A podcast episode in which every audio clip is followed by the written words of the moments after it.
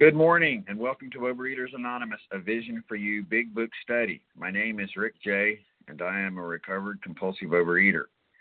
Today is Tuesday, April 27th, 2021. We are reading from the Big Book of Alcoholics Anonymous in the chapter We Agnostics on page 53, the second paragraph, beginning with When We Became Alcoholics, and we are commenting on that one paragraph only. Today's readers are Dara L. with the 12 Steps, Dory P. with the 12 Traditions. Craig F. is our first reader, Lauren N. is our second reader, and our backup reader is Barbara P. Our newcomer greeter is Katie G., and our second hour moderator is Jody E. The reference numbers for yesterday, Monday, April 26, 2021, are 7 a.m. Eastern Standard Time is 16,835 and 10 a.m. Eastern Standard Time is 16,836.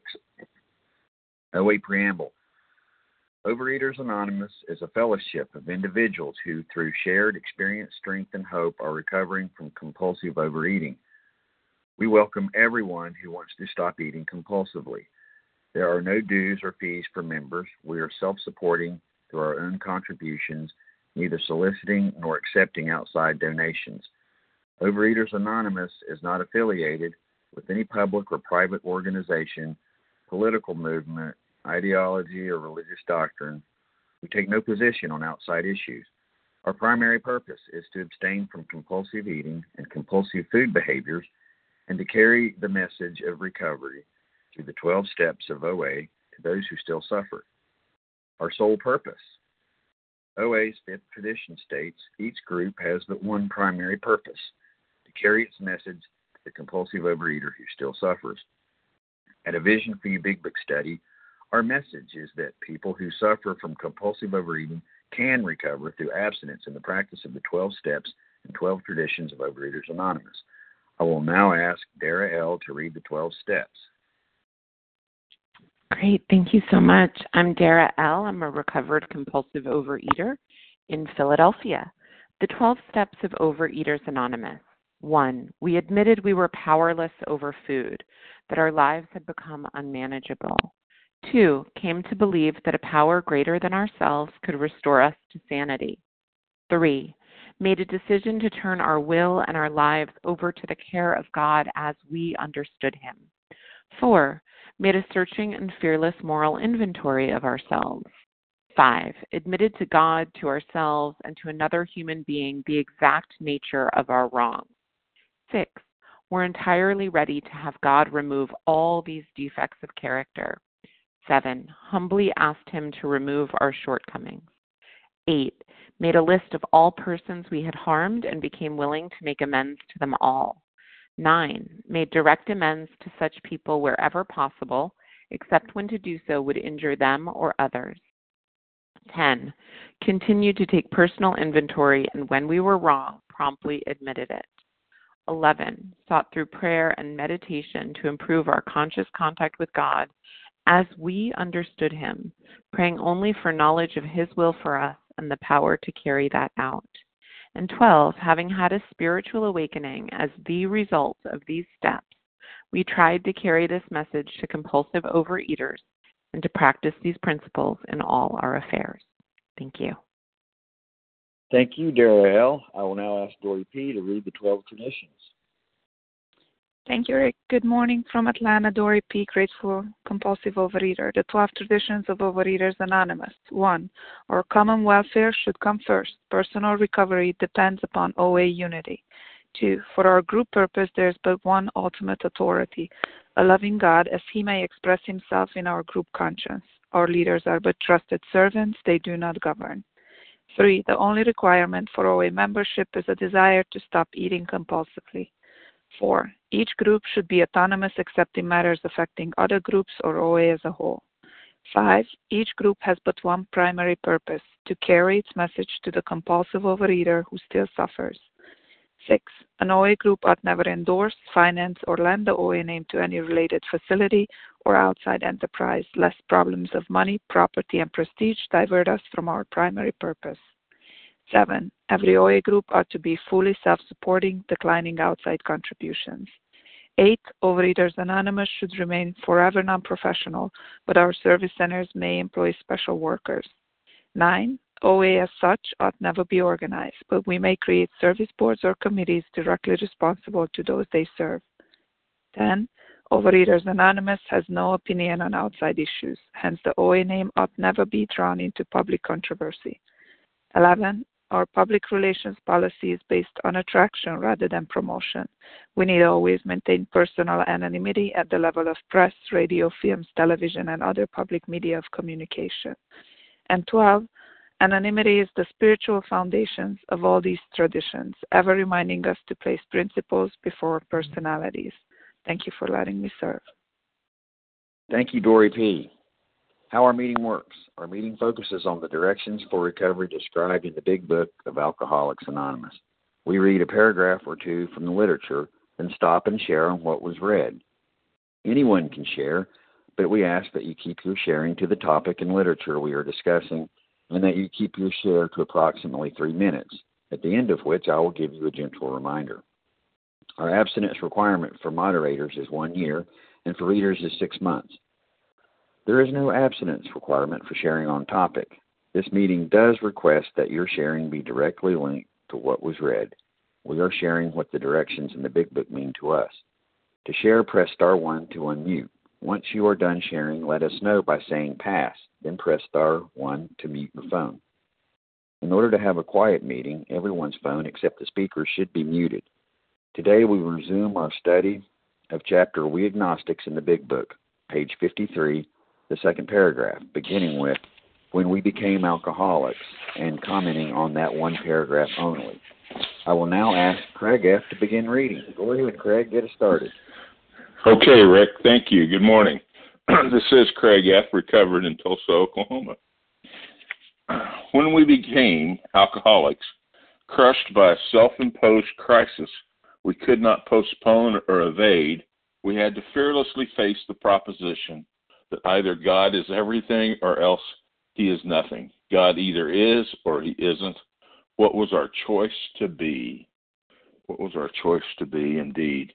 Um, as uh, Rick has already said, this is a extremely powerful, uh, uh, extremely powerful paragraph uh, with an extremely powerful proposition. You know, all through this book to to, to now, we we've uh, we've been coming to the conclusion that we need a spiritual experience of sufficient depth and weight to rearrange our uh, thoughts and actions. And, um, you know, uh, we need a power greater than ourselves. And, you know, the book doesn't define our power for us. Uh, you know, we're not uh, told we have to believe in a certain type of God, but we have to believe that we're not the most powerful thing in the universe.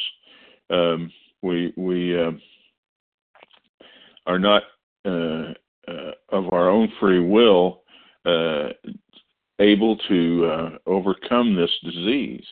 Uh, and you know, this compare and despair, but normies, you know, so-called normies, don't need that. You know, they don't need a reminder.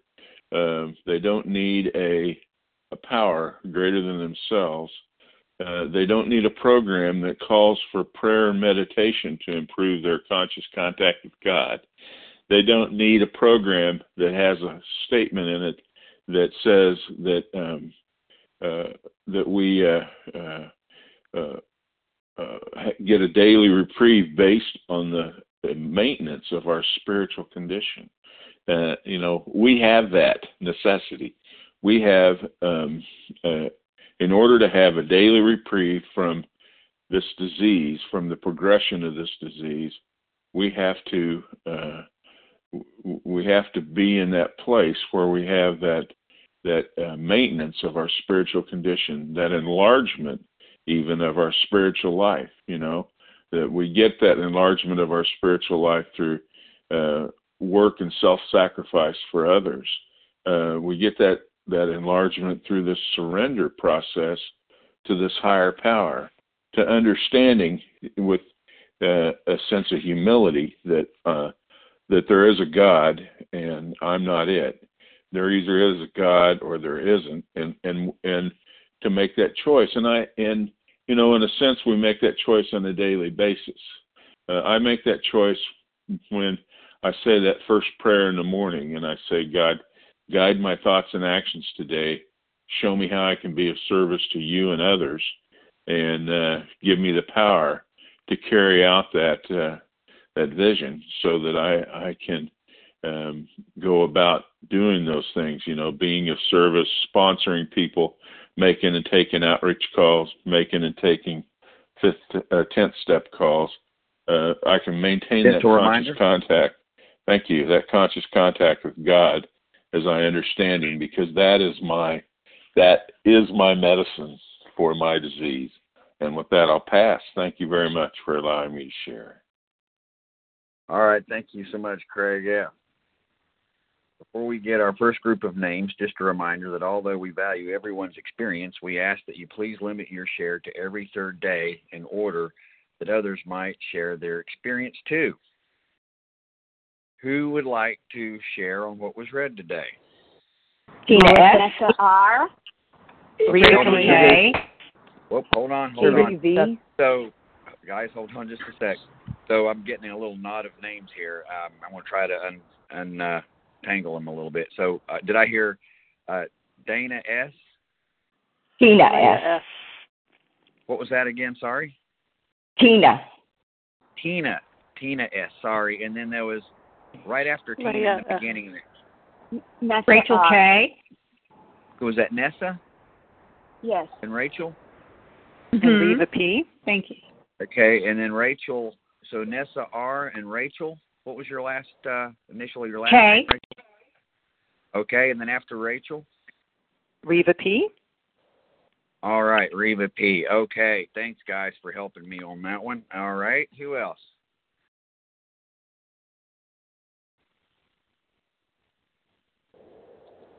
Adriana T. Adriana T. NWH. And Ken WH. Hello, Ken. Hey, All Rick. Right. Good to hear you, buddy. All right, so uh, we're going to stop there for right now. If I didn't get you in this round, we will certainly get you in in the second round. So here's who I have: Tina S, Nessa R, Rachel K, Reva P, Adriana T, and Ken W H.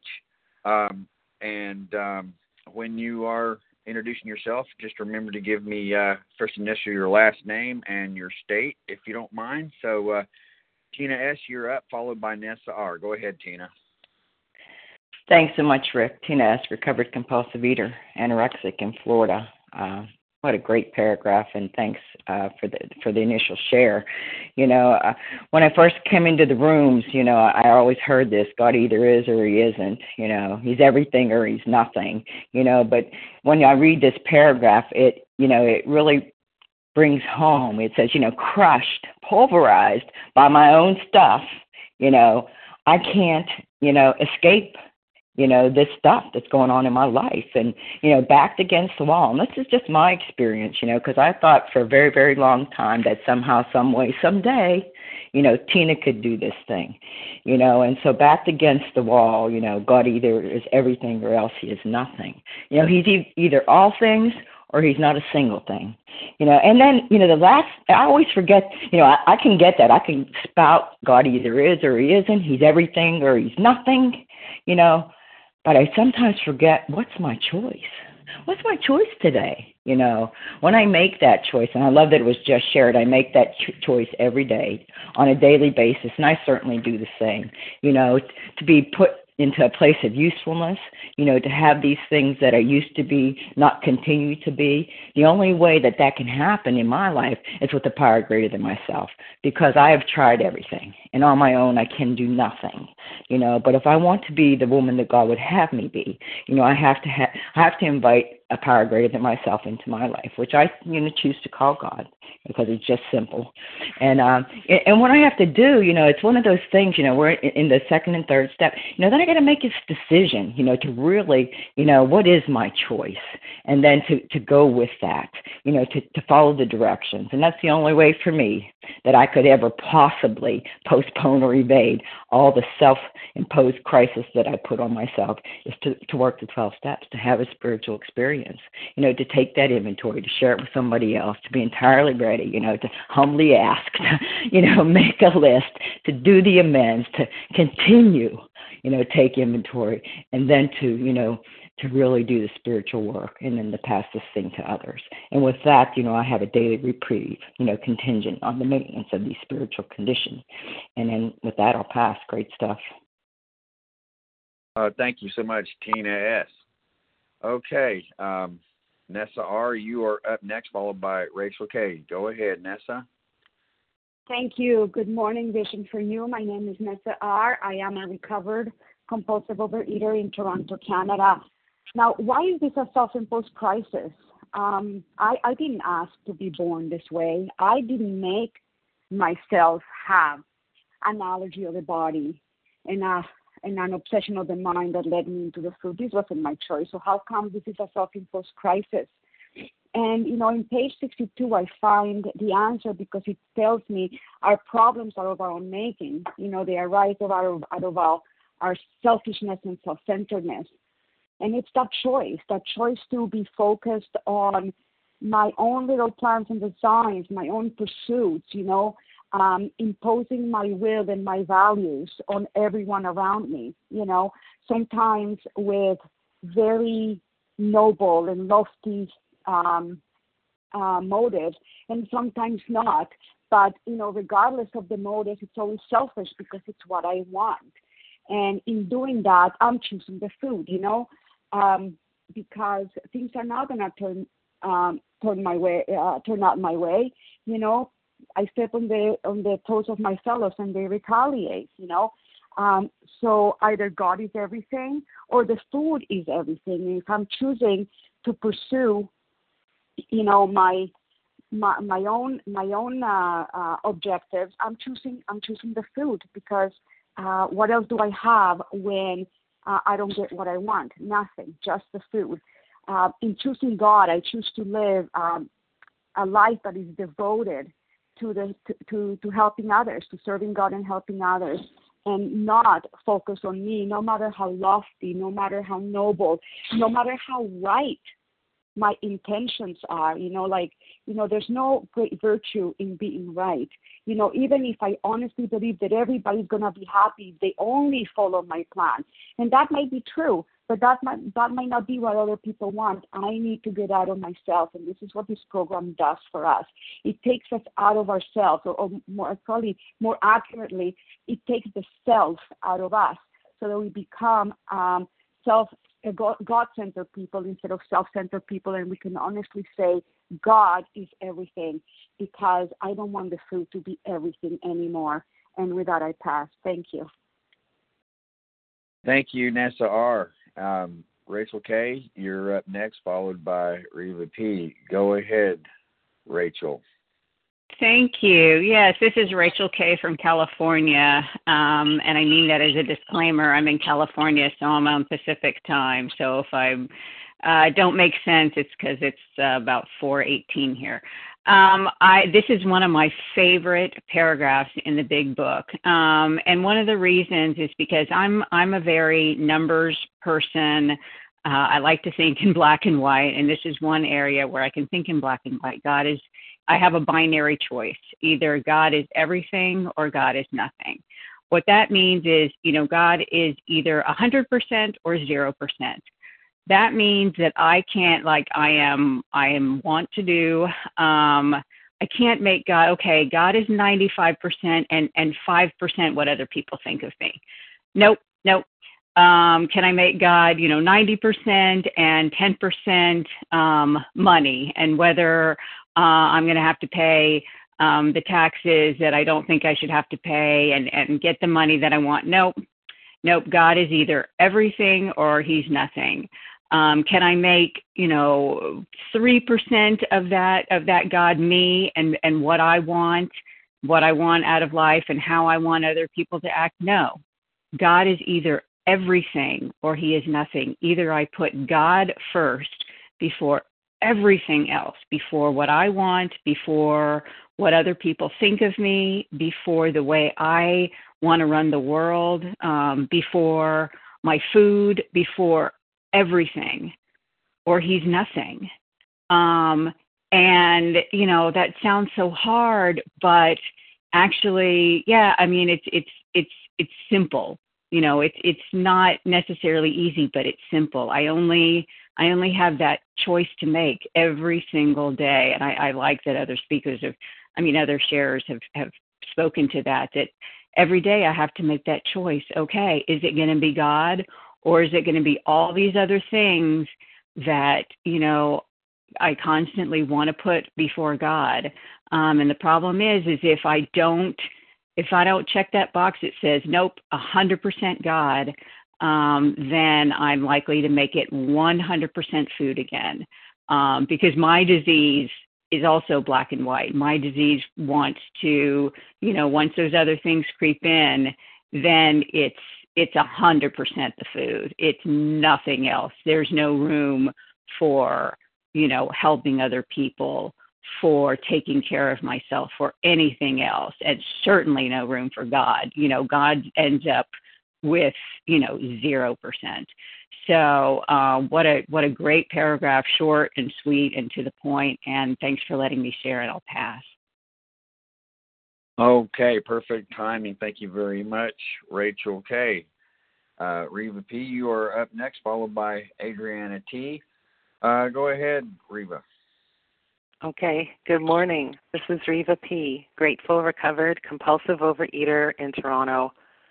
Um, I love this paragraph. And you know, this business of God either is or he isn't. I don't know if it was so much of a choice for me, um, but when I had used all the logic I could use, and when I had attempted all the medical, scientific, logical approaches to the food and I was beaten, I had to come to this step two question. Was I going to, you know, be willing to believe that this spiritual program that sounded really hokey, where people were hugging and talking about God, that seemed really cultish to me, um, was I going to, you know, be willing to believe that it was possibly going to work for me? Um, and it was because I was so crushed by the food that I was willing to do that. But you know, this God is or He isn't, uh, for me, applies when the food's down. Um, so what does that look like? You know, once I'm in uh, recovery, the food's down. What is my self-imposed crisis? Crisis, living in catastrophe, living in drama. You know, when I start looking at my selfishness and my dishonesty and old beliefs, it always comes down to fear. And when things come down to fear, and I am so disturbed, restless, irritable, discontent, um, scared to death, my my self-imposed crisis is that my thinking tells me God isn't. My thinking tells me, but this time maybe it's not going to work out. I start doubting. And that's so disturbing and that becomes like I start living in catastrophe. And um one of my lovely teachers in this program, um, we sort of used to joke, you know, DNR, drama not required, drama. My life was such like the EKG, high, low, high, low. So this is telling me when I get into a place in abstinence where I am terrified because something yet again has gone not the way I want, somebody is not doing what I want. What a great reminder. God is or He isn't. Am I trusting? Am I not? Um, and that's what it comes down to. Um, and when I trust in God, it's that old, again, corny thing that I heard when I came in. I'm at the edge of a cliff. I have this dilemma. Um, I am crushed. Either I jump off the cliff and trust there's going to be a safety net, or God's going to give me wings to fly. But I jump because I can't do it anymore. I just cannot live in self imposed crisis. And I am so grateful for this program. And with that, I pass. Oh wow! Thank you, Reva P. Perfect timing. And uh, Adriana T. You're up next, followed by Ken W. H. Go ahead, Adriana. Hi, thanks, Rick. Thanks for your service, and thanks for everyone's service on the line. This is Adriana T., recovered compulsive overeater in Detroit, Michigan. And um, I kind of got stuck on the self imposed crisis when I was reading this this morning, just because it kind of brought back to me, like when I came into the program, just kind of the shame I felt about I had a sense that I was hurting myself with food. I was, um, you know, limiting my life. I, um, you know, I knew the pain I was in, the emotional, physical pain because of my weight and my compulsive eating, but was powerless to do anything about it. And, you know, as we've kind of read in the previous chapters about the powerlessness we have when it comes to our eating, our weight, um, you know, it brings us to this point, like it says, you know, we can't kind of escape the solution anymore or the choice we have whether we want to seek this solution or kind of stay where we are it kind of reminds me of where it talks about like we can go on to the bitter end blotting out the consciousness of our existence or we can you know grab onto the spiritual solution and um you know this paragraph really feels like kind of that like are we putting all our chips in or not kind of feeling when we're at step two um, and then you know soon to be step three.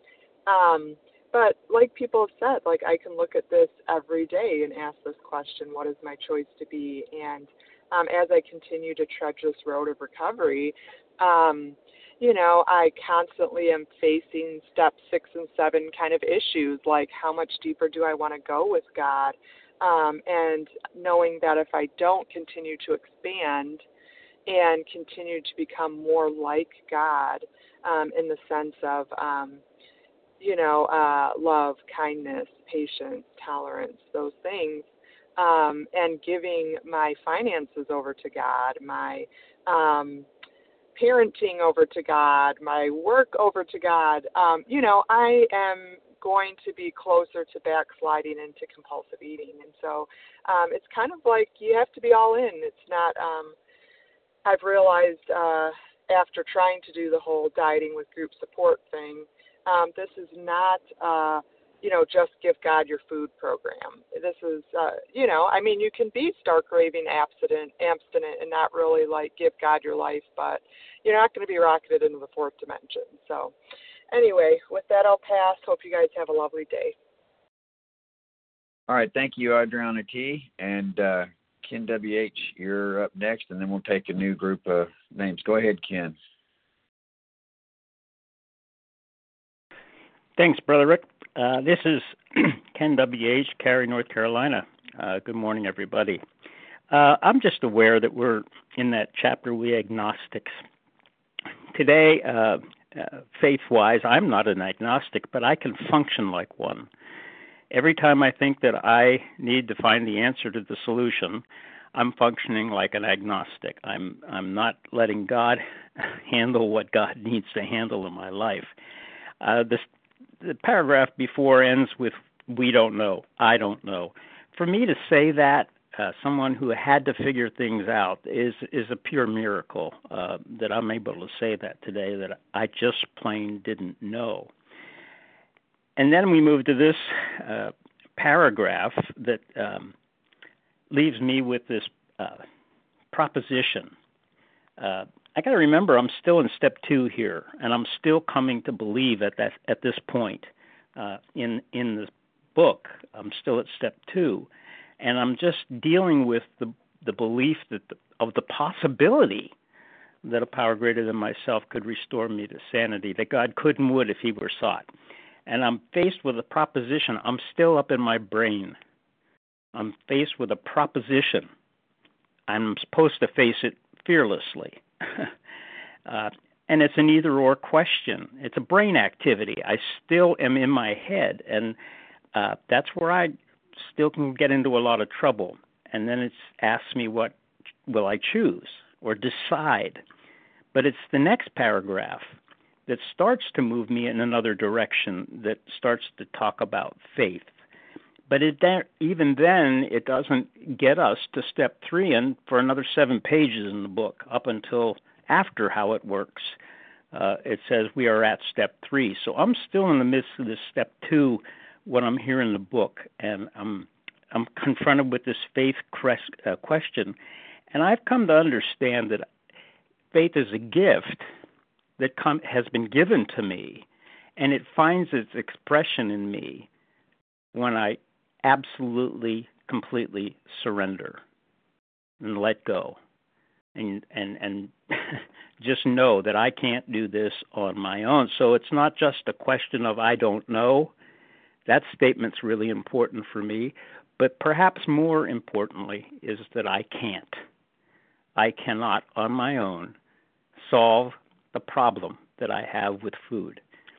God is doing for me what I cannot do for myself as long as I am surrendered on a daily basis, as has been said, surrender to the God of my understanding every day. Surrender, surrender, and be obedient to what He's leading me to do day by day to be well. So I thank you for letting me share. Uh, thanks, Rick. Take care. Pass. Oh, thank you so much, Ken WH. And uh, wow, wonderful, uh, wonderful meeting this morning, and I'm really very moved to be here with all of you. Um, so, before we continue with our second group of names, we are in the chapter We Agnostics on page 53, the second paragraph, beginning with When we became alcoholics, and we're commenting on that one paragraph only. And although we value everyone's experience, we do ask that you limit your share to every third day in order that others might share their experience too. Who else would like to share on what was said today? On radio. Barbara E. Barbara okay, hold e. on here. Hold on. All right, I got you, Barbara, and uh, I heard uh, uh, Melissa. Yep, Melissa P. Okay. Jen A. Shanna C. What was Shanna C. And then right before that, there was uh, it sounded like a, a Ron or a. Anne M. Ron M. Anne M. Yeah, thanks, Rick. Is how do you spell that? It's Anne A N N E. Okay, Anne. Thank you so much. Uh, thank you for helping me out with that. Okay, who else? Janine A. I couldn't hear that. Sorry. Jen A. Ken A. and Ken, and who else was right there? Nancy P. Janine H. Nancy, More Nancy P. Was there uh, was there Leah?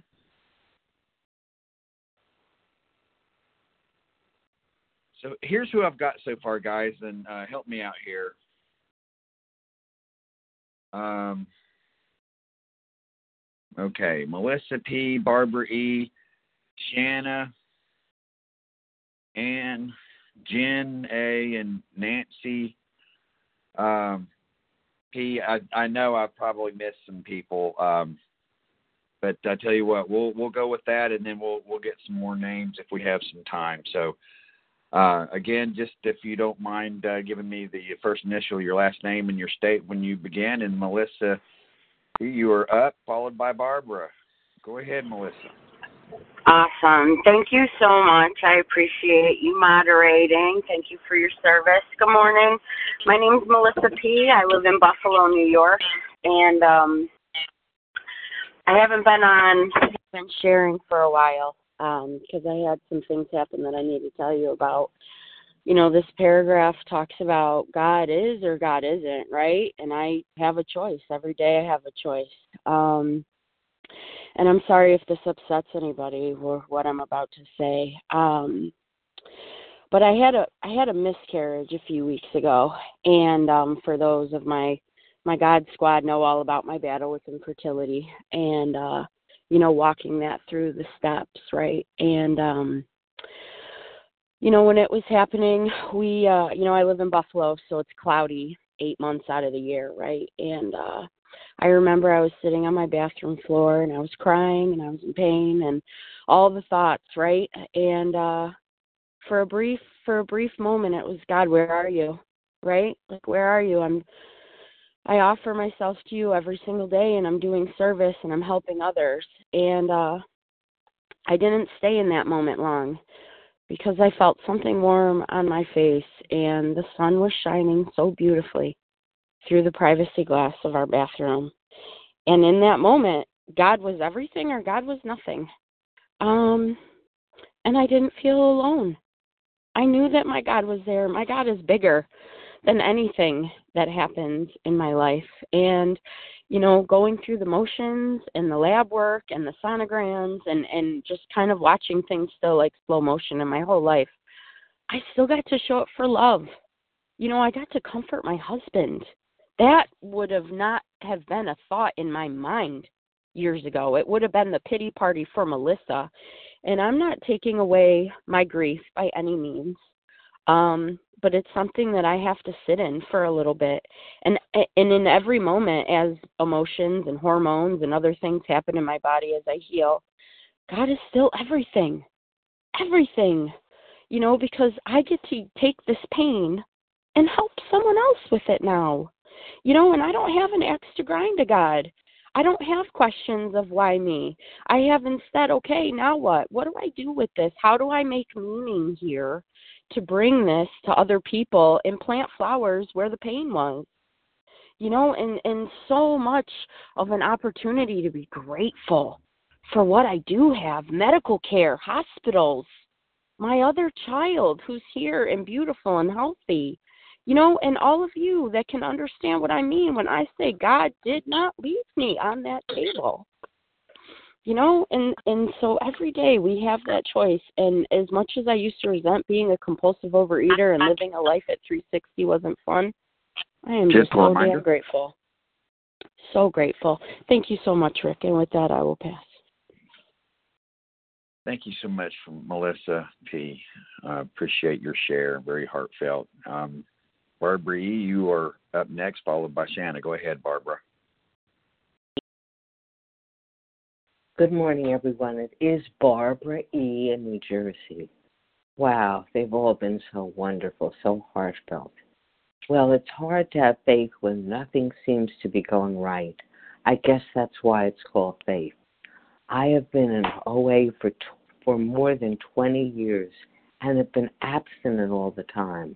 That's a miracle that God bestowed on me. But today I find that sometimes the hardest thing for me to do is have faith and keep my serenity. Two days ago, a friend of mine taught me a valuable lesson. I'd hit the garage door again for the second time in a month with my car, and I was ashamed and fearful that I was that there might indeed be something wrong with my vision. When I called my friend in program to whine and look for sympathy, I said, Where was God? If he was there to protect me, he certainly wasn't showing it. She said when she starts to feel that way, instead of getting angry and doubting or losing faith, she finds a comfortable, quiet space, relaxes, and says a simple prayer. Then she picks up her notebook and her pen and writes a letter to God telling at him everything she's feeling, even if even if she's beginning to doubt her faith. But she keeps her letter simple. Then she pauses again and breathes and writes a letter to herself from God. She thanks him for all the good things he's brought her and then lets go and trust and faith returns. So I tried it and I wrote my letter to God and was honest about my feelings and then I waited for his response. While I waited, I thanked God it was a garage door, not a person. I thanked God for giving me strength to be strong enough to walk around the mall. I thank God for guiding my daughter and her family safe from safe home from Florida to Brooklyn, and for my son who drives me where I need to go, and a husband who's been with me for half a century through the bumpy times and good times.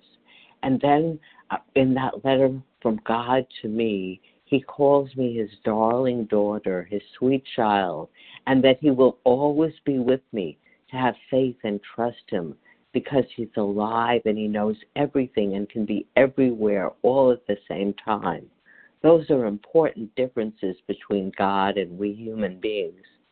He is invisible and I can't see him or touch him, but he's here and he's here with me and you. He's beside us. He fills the room, the whole place where we are, and he can be in our heart. He cares about me and you very much. He's interested in you. He has Gentle a plan reminder. for thank you. He has a plan for you in the life. He has an answer for every need and every problem you face. And when we listen to God speak, when we obey, God acts. Thank you. I pass. Thank you so much, Barbara E. Shanna, you're up next, followed by Anne M. Go ahead, Shauna. Good morning. This is Shanna C., Grateful Recovered Compulsive ear um, from Tennessee. Uh, I'm almost in tears this morning um, when I read this paragraph, just simply because, I mean, that's the rub for me. Um,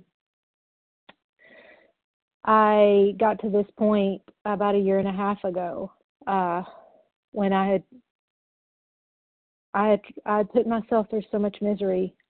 I was in so much pain when it came to to the food. I I literally could not figure out why I had such a problem with food and why the weight was the way it was and why after being 12 years in another recovery program and having connected with God, my understanding and experiencing le- legitimate miracles in my own life, why is this food thing such an issue? Um, and I I had tried different forms of of recovery with, with food, uh, different sponsors, different ways of doing it, different ideas around it, and I literally got to the point I was like, I am out of ideas. Uh, maybe I'm just destined to be this way. Maybe I'm not built for this. I don't know, but something's not working, and I just got to that point where I was just like, I've got something's got to change, and I don't know whether it's me or it's God or I don't know.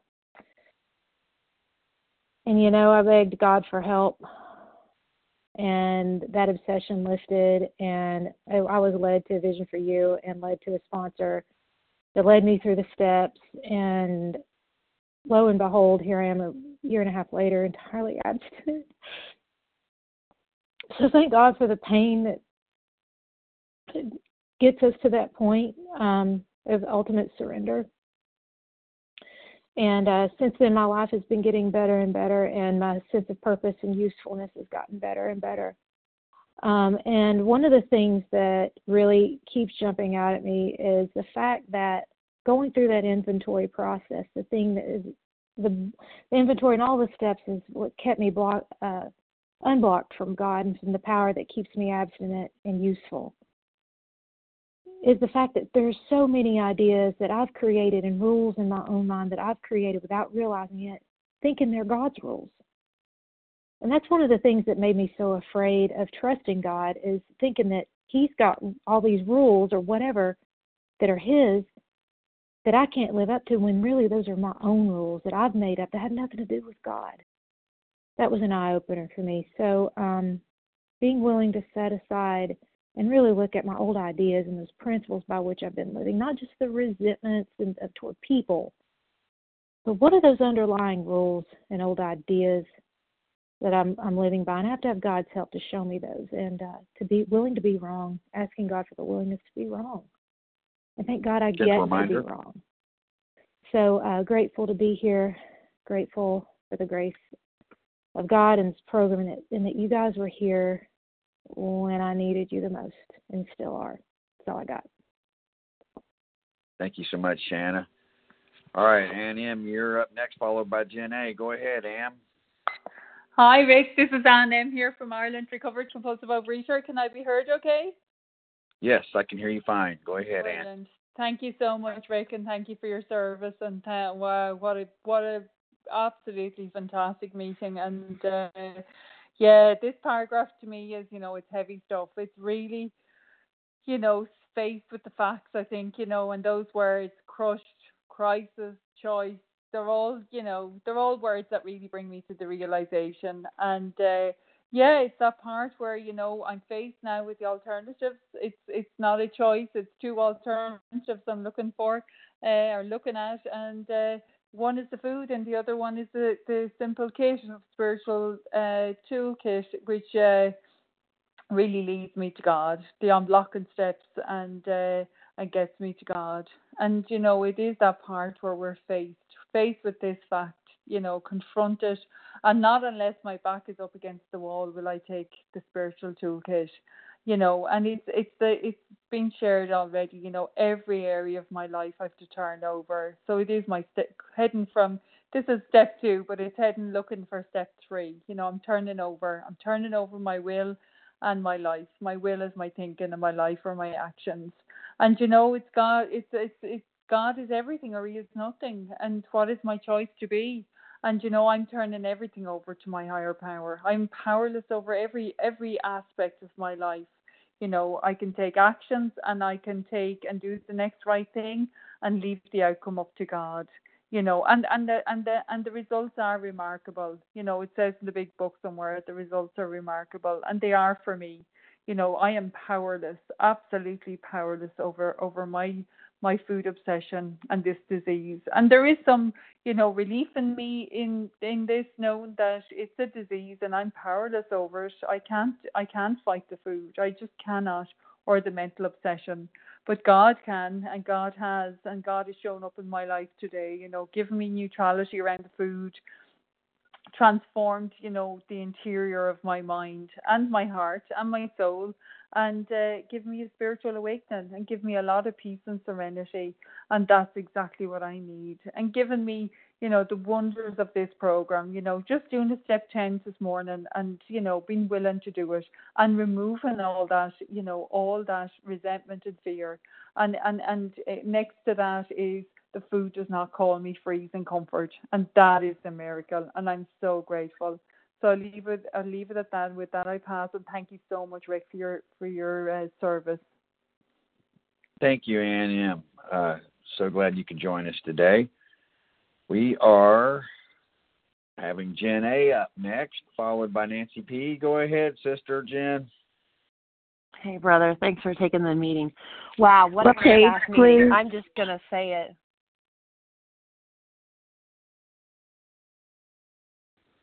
Uh, somebody might be unmuted, Jen. Uh, I, I'm not hearing you right now, so uh, make sure you're unmuted and uh, continue on with us. Hey, Rick, are you there? I am here. I can hear you, Jen. okay. I was just saying, I was like, man, maybe I got muted because I said this is a kick-ass meeting. this is Jenny, recovered in Colorado um, today, and gratefully recovered, and um, to be on the line here in this meeting and hear all just amazing shares that have been shared today by the recovered fellows, people um, who have this spirit in them, right? And thank you, God, that I am one of them too. You know, I remember being on page 53. I didn't know I was on page 53 because I hadn't read this stuff yet um, when I had to make this quote unquote big decision, like it's talking about in this paragraph. I was insane. I was illogical. And like it says in the paragraph before, I threw up my hands in doubt. What is doubt? Fear. The logic is fear for me. My logical mind makes shit up. My thinkingness gets me into trouble. So when I can throw logic out the window, or for me it was I was vomiting out one side of my car, and like you guys call it, the bakery bags and boxes were sitting in the passenger seat. And it was a really dark, miserable night after I just binged my brains out. After I thought I was abstinent and working this program with all my heart and all my soul and all my might. No, Jennifer, you weren't. And I was imposed in this crisis, and I could not postpone or evade and the light shone through through that windshield. And I said, Help me, God, help me, God, help me, God. And that's when God came in. When I was desperate, when I was willing, when I was dying. You see, when I'm in a crisis, I get to make a decision. I get to start to believe.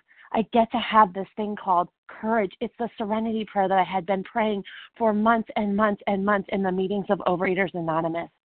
But I had to move from you know from the seat of participation in meetings and you know just writing down every slogan in the book those slogans didn't save my ass this saved my ass god saved my ass and i'm not afraid to say it and i'm not going to apologize for it. Why? Because god is today for me in everything.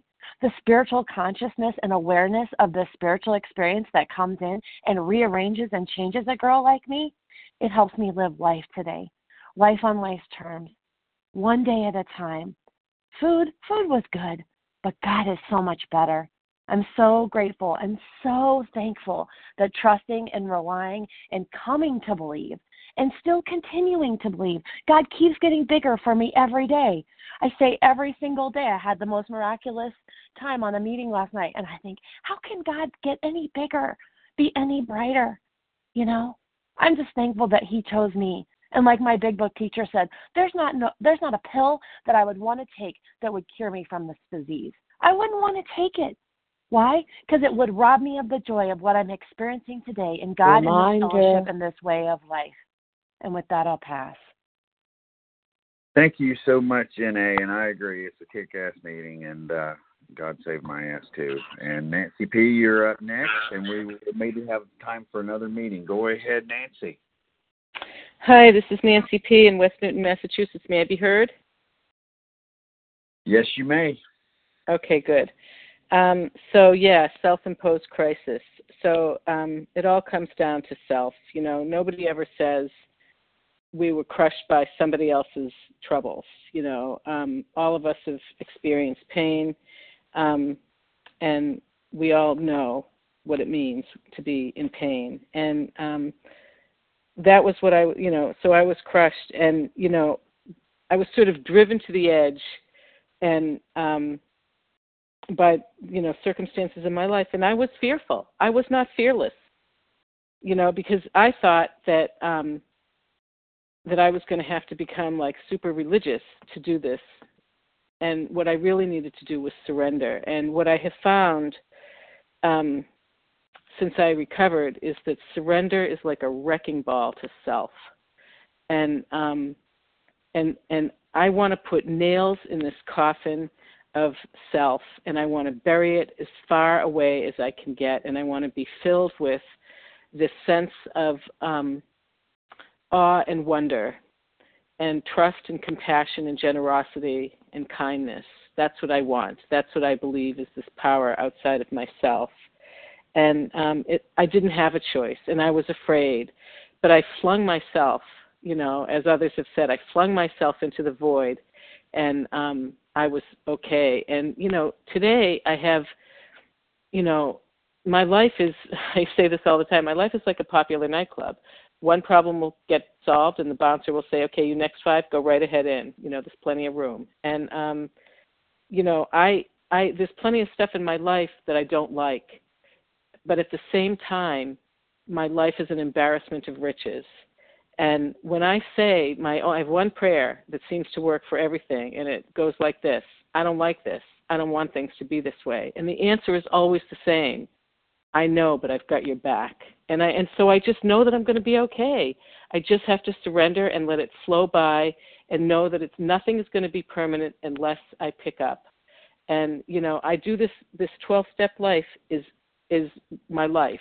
I do it every day, all of it, without exception. And um, and I've been happy, joyous, and free, and agnostic for almost four years now. Um, and with that, I'll pass. Thank you, Nancy P. Um, and thank you, everyone. We do have uh, time for a two minute share if someone would like to uh, take us out with a two minute share. Marianne B. Marianne B. That's what I heard. Go ahead, Marianne. Hi, this is Marianne V. from upstate New York. Thanks. Uh, wow, I love this paragraph. I try to stay away from black and white thinking. That's what I've been taught over the years, but in this case, it makes sense. Uh, but what it makes me think about is how uh, I heard a spiritual teacher say once, and it really resonated with me. If you can comprehend it, it's not God. And that gives me comfort because I can't comprehend it. I can't comprehend why I've um, been in accidents where I people thought I was going to be killed, and I walked away without a scratch. I can't comprehend where the universe came from. So, and where did God come from? Like, if if God created the universe, who created God? I get into all these questions, but I really do have a faith that there is a God, um, and and I'm so grateful for that. And it is incomprehensible to me, but that's okay because there's a lot of things that are incomprehensible to me, physics, you know, a lot of different topics, and and that doesn't mean they're not real and um, they don't work the way somebody else said they work. But God is in my life.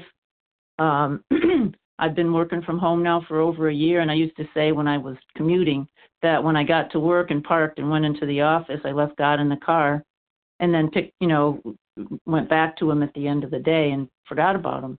Well, now I don't have that happening, and it's been tremendous uh, positive experience for me. So I'm so grateful for this meeting, and um, and this paragraph is very meaningful to me. And with that, I pass and have a wonderful day. Okay, thank you, Marianne B, for closing us out. I'd like to thank uh, everyone who shared uh, and the 475 people who are on the line with us today. Please join us for a second unrecorded hour of study immediately following closing. The share ID for today, Tuesday, April 27th, 2021, is 16,839. We will now close with the reading from the Big Book on page 164, followed by the Serenity Prayer. Will Lauren N. please read A Vision for You? Our book is meant to be suggestive only. Good morning. Lauren N., compulsive overeater, sugar addict from New York. Our book is meant to be suggestive only. We realize we know only a little. God will constantly disclose more to you and to us. Ask Him in your morning meditation what you can do each day for the man who is still sick. The answers will come if your own house is in order. But obviously, you cannot transmit something you haven't got. See to it that your relationship with Him is right, and great events will come to pass for you and countless others. This is a great fact for us. Abandon yourself to God as you understand God.